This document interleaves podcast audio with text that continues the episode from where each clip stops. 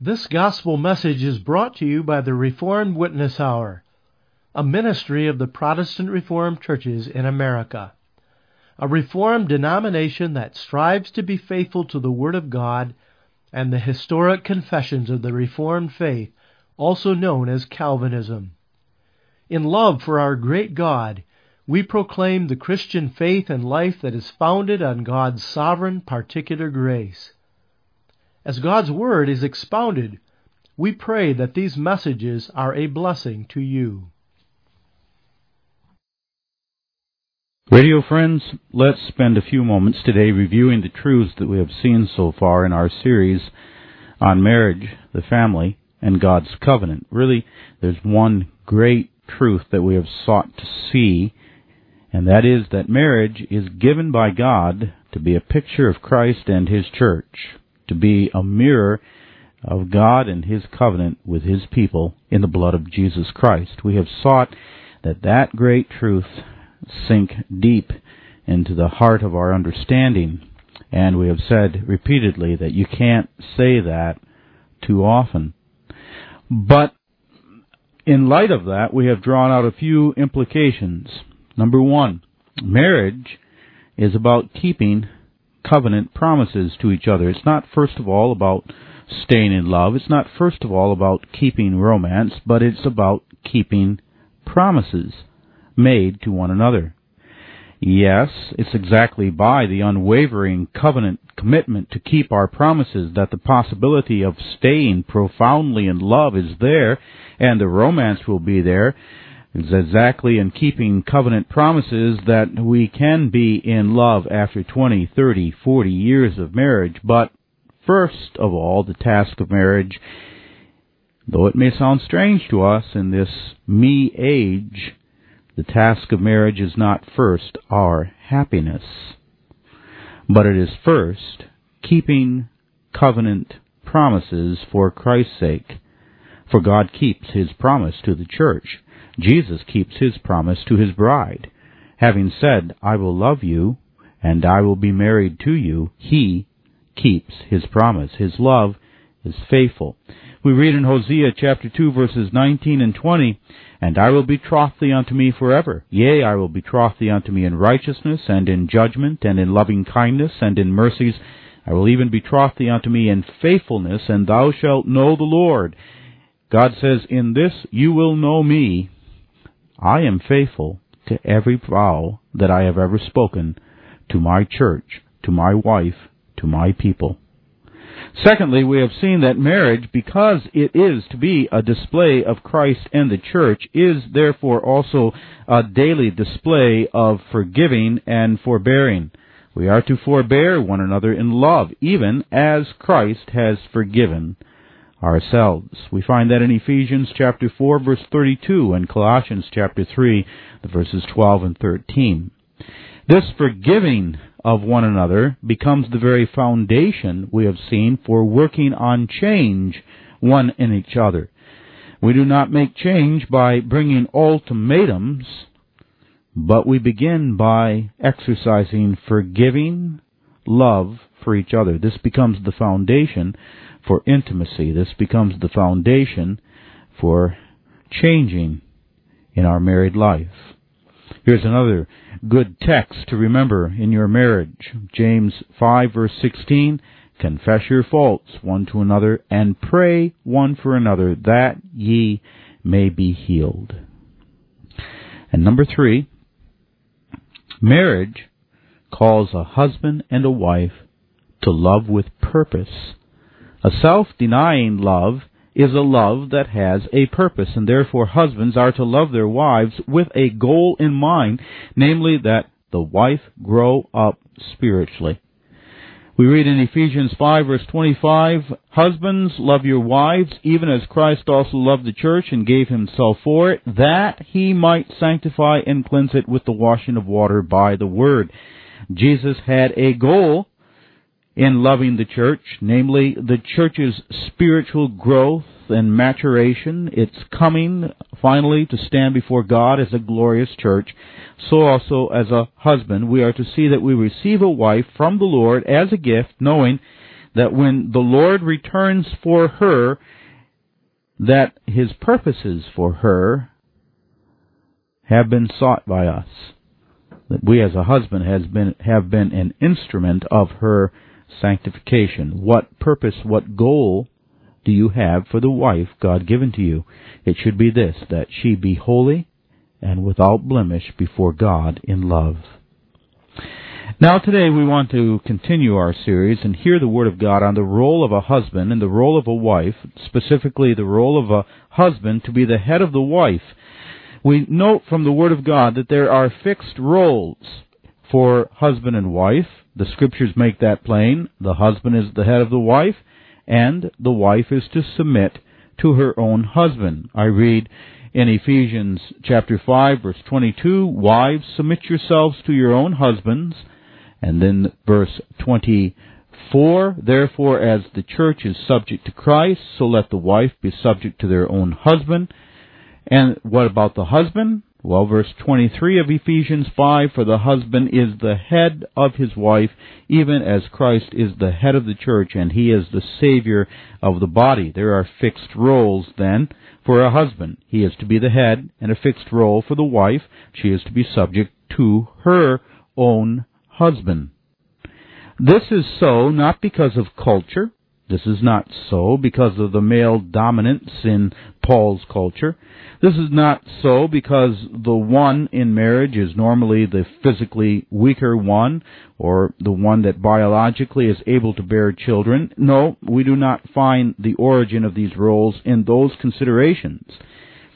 But this is so because marriage is a picture of Christ and the church. That determines the role or the calling that each has in marriage. The apostle says that the coming together of a man and a woman to form one flesh in marriage is a great mystery. Verse 31 of Ephesians chapter 5, the apostle quotes from Galatians 2, verse 24. For this cause shall a man leave his father and mother, and shall be joined unto his wife, and they two shall be one flesh. And then, having spoken of God's institution of marriage, he continues to say, This is a great mystery, but I speak concerning Christ and the church. When the apostle says this is a great mystery, you must not think that the word mystery in the Bible is something that is obscure and hidden and hard to understand, but that word mystery means something that is profound something that God has to show you. When God's purpose for something is known, then that is profound, a great mystery. Marriage is a great mystery because this is God's purpose for it. It is to be a picture of Christ and the church. As God made man in his image, so he made marriage in the image of his own eternal marriage to the church. So, Husbands and wives filled with the Holy Spirit will get down low to help lift the other up. They will both behave as the servants of Him who girded himself with a towel and a basin and washed his disciples' feet. You will both find ways to submit your preferences for the good of the other. You will both be mutually humble, mutually ready to serve each other. You will both desire to meet one another's needs. You will both desire to build each other up Amen to all of that. May that happen more, and may that happen more and more in your marriage, but that does not take away the distinct role, the distinct calling, the distinct place that God has given both to the man and to the woman in marriage. He has given a unique calling to both. Husband is the head of his wife, the wife is called to be in subjection to her husband, for this is the picture of Christ and the church. The husband, then, is to be the head of his wife. Once again, Ephesians 5 verse 23, for the husband is the head of the wife, even as Christ is the head of the church, and he is the Savior of the body. One thing that becomes crystal clear as we read that verse of Holy Scripture is that the calling of a husband in marriage is not arbitrarily assigned. Is it arbitrary that Christ is the head of the church? Is it only for convenience? Could this role be perhaps reversed? The church becomes the head of Christ. Well, no. The headship of Christ over the church and the loving, honoring submission of the church to Christ is the design of God for our salvation. So, the calling of a husband and a wife is not an arbitrary matter, but it's the revelation of the mystery of our Christ made head of the church and the church looking to Christ in submissive, submissive love. This was God's intention in the Garden of Eden. Adam was made the head of his wife. He was made the leader, and Eve was made a help meet for Adam. We read in Genesis chapter 2 that he, God, made the woman from the rib of Adam and brought her to Adam to be a help meet for him. God said, Adam, you lead her. You show her the marvels of my creation. You cherish, you nurture, you care, and you provide for her. Eve, I want you to use everything that I have made you to be, your creative instincts, your womanly instincts, to bless Adam. The headship of a man in marriage did not come into being because of sin. The submission, that is, the loving service of the woman, was not given as a curse for the entrance of sin into the world. No, these were already in the original institution of marriage, and therefore these were and are good. God created it this way to be the picture of Christ and the church. Sin did not create the headship of the husband or the submission of the wife. Sin ruined them. Sin distorted them. Sin made what was made good ugly. Sin made a man take this headship and pervert it to serve selfish evil ends this headship that was intended of the Lord for the growth of the woman and for the blessing of the woman. Now, under sin, this headship is used to pervert that good intention. Do you, as a husband, try to destroy your wife? Do you criticize her every fault? Do you break her down? Do you think that you need to change her to what you want? That's sin. Does your wife cower before you? Does she feel pressure? Does she think that she's not allowed to have a mind of her own? All of this is sin. Sin made the woman to bristle when called to submit her will to God and to her husband. Sin made her say, No, I'm not going to try to please that guy. It's my way. Sin ruined the harmony that God gave then to marriage, not because sin brought headship and submission, but because sin corrupted both of them and made the man into a tyrant and made the woman into a rebel. But now our Lord Jesus Christ has come.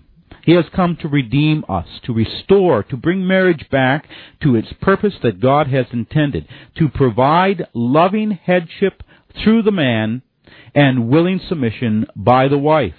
Christ did not come to dismantle marriage. He did not come to say, well, this doesn't work, this headship and this submission. There's an intrinsic flaw there. There's something wrong there intrinsically. He did not come saying that, but he came to recover marriage from the ravages of sin.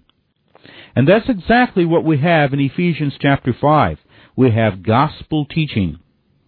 We have the cross of Jesus Christ in Ephesians chapter 5. We have here the call of the gospel. We must remember that when the apostle Paul is calling a wife and speaking to a husband in this chapter, that he is calling them through the gospel, through the Savior. Wives, let your fallen submission be redeemed by modeling your submission after the loving submission of the church to Christ. Husbands, let your fallen headship be redeemed by modeling it after Christ. Headship then is not an evil controlling, a forced compliance so that the wife is cowering and simply empty, but it is to be done as Christ. What does it mean then to be the head of your wife? Once again, we read in verse 23 For the husband is the head of the wife, even as Christ is the head of the church, and he is the Savior of the body. It means two wonderful things. That Christ is the head of the church means that Christ has assumed complete responsibility for us. He became accountable for our salvation and for our eternal protection and well-being. The apostle underscores that in the text. He says Christ is the head of the church and he is the savior of the body. He functions as the head by being the savior. In the eternal will and counsel of God, and we read of that in Ephesians 1, Christ was appointed to be the legal covenant head of the elect of the church, to be responsible for all of them there we stood, of ourselves guilty before God, exposed and liable to the wrath of God against our sins. All around us were the piles of our smelly sins, and behind us were the flames of hell. We did it. We were the guilty. We were the damned worthy. Christ, the head of the church, became responsible. He became accountable for us. He came forward in the will of God. And he said, Father, lay not their sins to their charge. He became responsible to redeem the church, to keep the church, to preserve the church, to guide the church, to bring us unto the Father. And secondly, as our head, Christ also rules over the church, leads and governs the church. So first of all, Christ assumed responsibility as the head. Secondly, Christ rules over or leads the church as its head. Paul exalts this aspect of the headship of Jesus Christ over the church in chapter 1 of Ephesians, the verses 18 through 23, where he prays that our eyes might be opened, that we might see the exceeding greatness of God's power or authority that he has placed in Christ, that he has raised Christ, that he has set Christ at his own right hand, far above all things, that he has put all things under the feet of, the, of Christ, in order that Christ might be head over all things to the church, which is his body. Christ, as the head of the church, rules the church, and so governs all things for the good of his church. As the lion of the tribe of Judah, he is fearless. And as the Lamb of God, he is tender to carry the church through all dangers, through all evils, and through all snares. Now, husbands, be the head of your wife as Christ is the head of the church and the Savior of the body. That means you as a husband, as the head of your wife, are responsible for her and for your family. And you are to take the leadership, the guidance, the rule aimed at her good, her growth, and the enjoyment of her salvation. Headship by faith is to assume responsibility before God for your wife and for your children given to you, for her soul and for the soul of your children. That's very humbling and that's overwhelming. We can only do that when we daily look to Jesus Christ, the real man of God, the one who truly came to fulfill the will of the Heavenly Father. This means that the needs and the problems, the sins, the discipline of children, these are your responsibility. The patience, the ability to communicate, to be in touch with your wife, to be involved with your wife, to pray meaningfully for your wife. You become the responsible one of your marriage. You become responsible for the marriage. When God comes to inquire of your marriage, He begins with the head. Who's the head here? He comes to speak to you. Don't point your finger and look at her. You're the head. Our flesh always wants to abdicate this responsibility. We say, this is too hard. I'm going to go fishing. Uh, that something else is easier. No. You look to God and understand that as the head of your wife, you are responsible for the spiritual direction of your family. And that head is also leadership. It is guiding. It is ruling your family by the Word of God. So that decisions are made and the direction of the home is heavenward. That you are seeing to it that you and your family are not drifting or sliding along, but that you are constantly going to the Holy Scriptures in order that you might lead and show and instruct and teach. You are to take the initiative. You are not to sit back and wait for these things to happen. As the head of your wife, you are to take the initiative through the Word of God. Talk to her about these things. Consult with your wife. You are to be lion hearted, and you are to be shepherd like. You are to be a strong and tender, steadfast and compassionate, bold and broken hearted man of God. Now I think we need then a word of encouragement, and we need a word of caution. A word of encouragement to husbands. This would sound overwhelming. We certainly see our weaknesses we certainly see that our wife is not perfect, just like the church on earth is not perfect. And then, if we are not looking by faith to our Savior and His promises, we're going to respond to this word, I can't. This is asking too much. I'll just check out and hide from responsibility, or I'll be frustrated because she doesn't follow my headship, my leadership. Husbands, be encouraged. Christ does not call us to do something which by His grace He does not empower us to do. We read in Isaiah 41 verse 10, Fear not, for I am with thee. Be not dismayed, for I am thy God. I will strengthen thee. I will help thee. I will uphold thee with the right hand of my righteousness. The roles and the calling in the kingdom of Christ are indeed humbling things. In fact, if it does not humble you, then you ought to question yourself. But those roles, those calling that God gives to us in the kingdom of God, He does not leave it up to us, but He directs us to Christ for our strength. And therefore, if you and I don't know what to do, then we must look up. We have a heavenly Father who has promised to be with us and to teach us and to bless us as we take up our responsibility for our marriage and family. So there's the encouragement to husbands, but there's also here a caution to wives. You say, but my husband is not that way. Yes, I want that. I want a man who's going to take responsibility. I want a man who's going to show good, sound, loving leadership of the family. But he doesn't do that. And then you perhaps begin to list all of his faults. And you perhaps become demanding well, demanding will be counterproductive. You must pray for him. You must pray that God strengthen him. You must pray that God awaken him his biblical calling.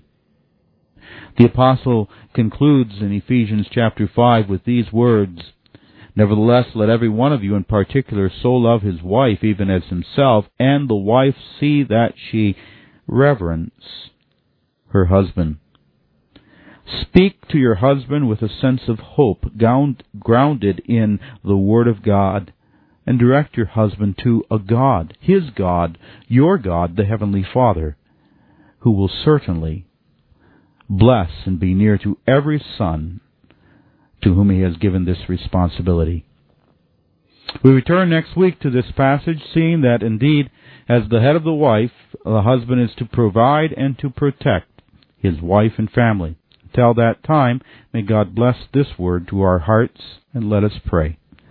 Father, we thank Thee for Thy word. It is indeed Thy word. It is a word that we cannot keep of ourselves. We look to Thee for the spirit of wisdom and fortitude, in order that we might be men of God, responsible as heads, and also leaders of our homes. In Jesus' name, Amen. The gospel message you have just heard was sponsored by the Protestant Reformed Churches through its radio program, The Reformed Witness Hour. We hope that you have been edified and encouraged by this message. If you would like more information about the Reformed faith or the Protestant Reformed churches, feel free to visit our website at reformedwitnesshour.org or email us at mail at reformedwitnesshour.org.